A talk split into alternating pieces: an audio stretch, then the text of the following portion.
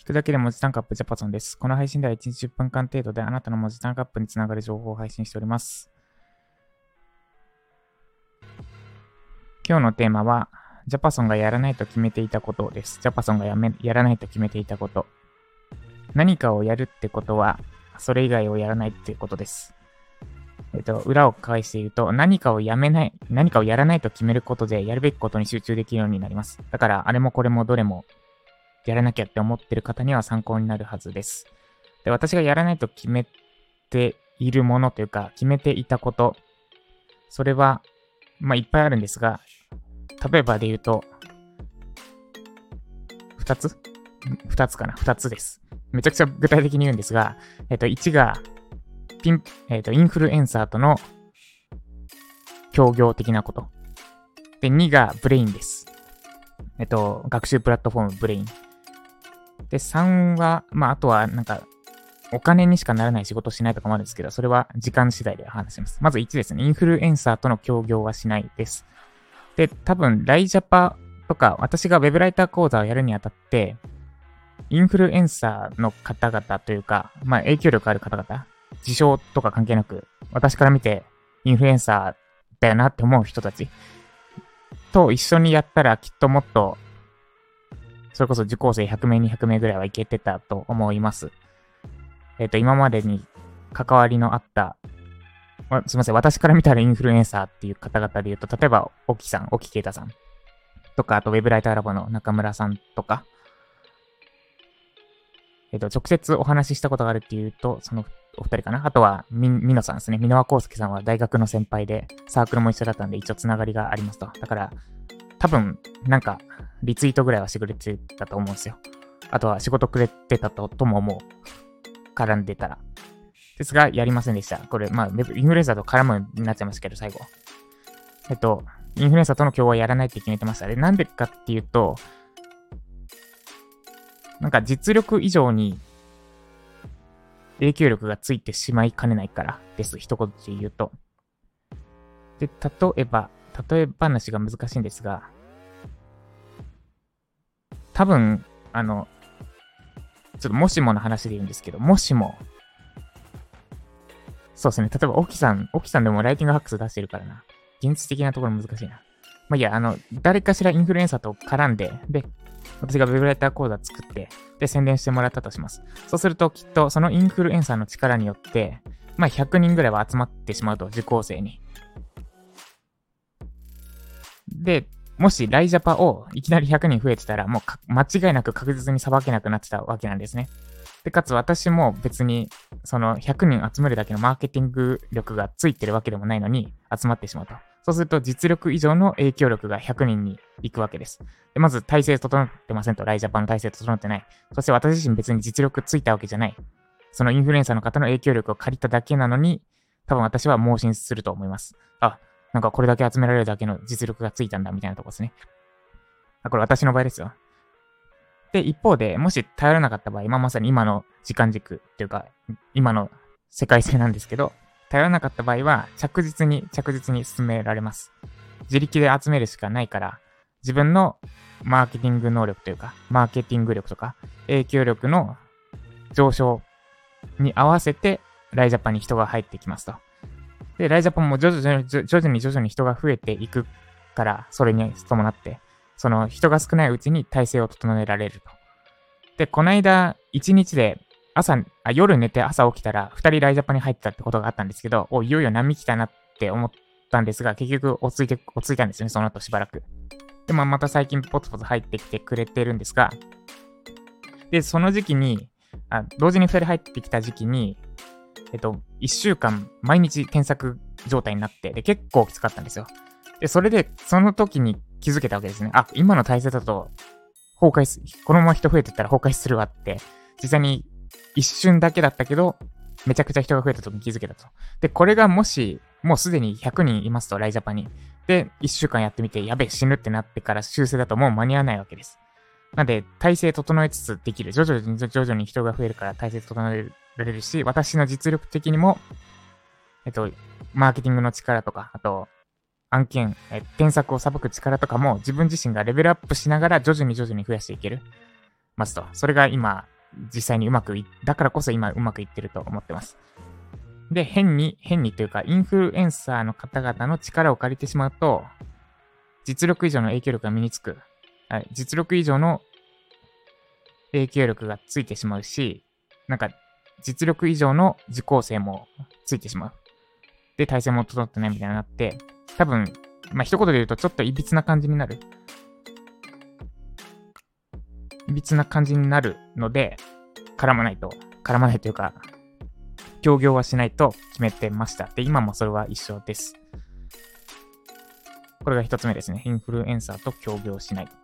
で、二つ目がブレインに、ブレインはやらないです。ブレインは、これも言葉を選、選んで言うと、選ばずに、5文字で言うと、まあ、きな臭いかなと。ちょっと、ちょっときな臭いかなってとこで。で、私の場合は、ブレインに出して商品が売れるってことが、私にとってブランディングにならない。むしろマイナスに影響しかねないなって、私の場合はですよ。って思ってるので、ブレインは出しません。で、もうちょっと言ってしまうと、なんかちょっと悪口っぽくなるので難しいんですけど、ブレインでマーケティング関係の教材が出てますと。まあ、でも、冷静に考えてみていただきたいのは、マーケティング力本当にある人が、なんかそういうプラットフォーム使いますかねっていうところなんですよね。これはちょっとこの辺にしとくんですが、なんか意図があるならいいと思います。その、ブレインの集客力を使って自分の名前を広めるとか、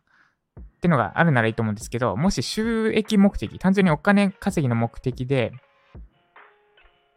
ブレインに集客代わりにやってもらう、手数料払ってブレインに集客やってもらうみたいなので出してるんだとしたら、その人のマーケティング力ってまあ、なんか底が知れてるというか、じゃないですか。だって本当にマーケティング力あるなら、プラットフォーム使わなくても、なんだ、わざわざ販売、なんか手数料取られるような、販売代金の何パーセントが取られるようなプラットフォーム使わなくてもいけるはずそれこそ、ティーチャブルとかは、月額料金こそかかるけど、手数料1円もかからないし、で、それかける SNS とか、これまたお金がかからないやり方で集客して売ってって、売ってってやり方がマーケティング力あるならできると思うんですよね。だから、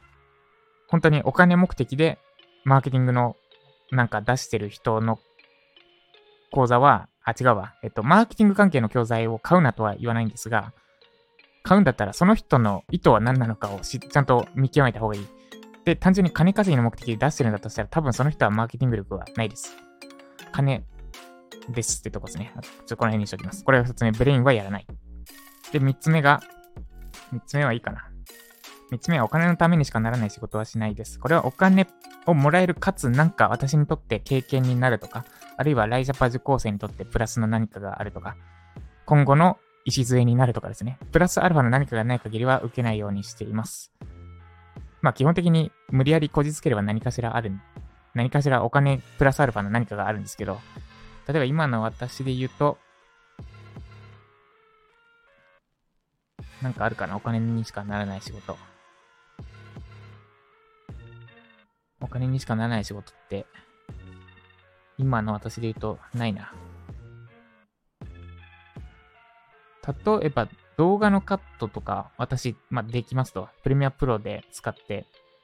結構な高い精度で、あの、カットしてるかのように見せないように、音声のつなぎ目とか、あの、波形？音声波形を見て、ピタって、全然カットしたように聞こえないようにくっつけるとかもできるんですが、その動画編集を仮に時給、時給、まあ、1000円とかで受けるみたいな、そういう、それって私別に動画編集のスキル上げようと思ってないし、で、かつ、ライジャパンの受講生になんか情報提供できるわけでもないし。ってので、お金にしかならないので、そういうのはやらないようにしてます。これ以上がやらないようにしてることです。で、この辺ですね。インフルエンサーと協業しないとか、ブレインに出さないとかって、やらないことを決めておくと、迷わなくて済みます。なんか、もっと他にやり方があるかなってなった時に、その選択肢を初めからない状態で考えられるので、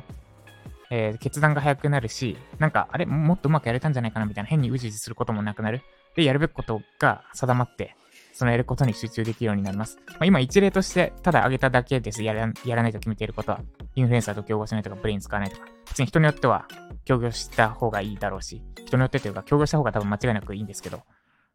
大抵の場合。私はちょっとしないって決めた。し、ブレインも人によっては使った方がいい。てか、使っていいと思います。あれは結構売れるし、売れるだろうし、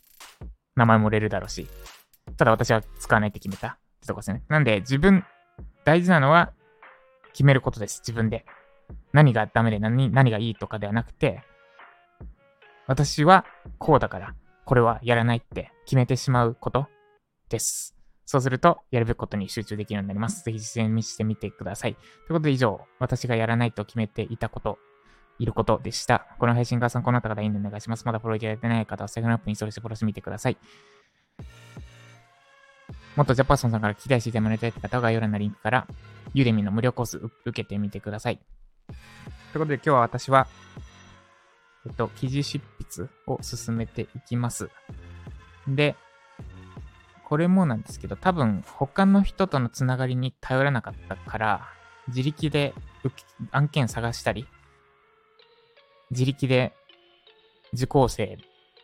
集客したりするしかなくて、でもそのおかげで完全にすごく差別化になってる。多分これ、インフルエンサーつながりでもらってくる仕事では絶対受けれないような仕事を今もらえてるし、なんて言ったらいいんだ。観光庁系とまでは言わないけど、多分、ザ・大手の法人とかって、そういうつながりでは取れないと思うんですよね。インフルエンサーつながりのインフルエンサー案件とかは取れるだろうけど、いかにも大手メディア、大手の会社とかの案件って、多分また別のルート、全然別のルートじゃなきゃ取れないとか、とか、あと、あとなんだ。まあそう、自分で自力でやったからこそ、今あるものがあるなって改めて感じてるところです。なんで、今まで気づいてきたものを忘れずに調子に乗らないように行こうと思います。最近ちょっと色々絶好調すぎて、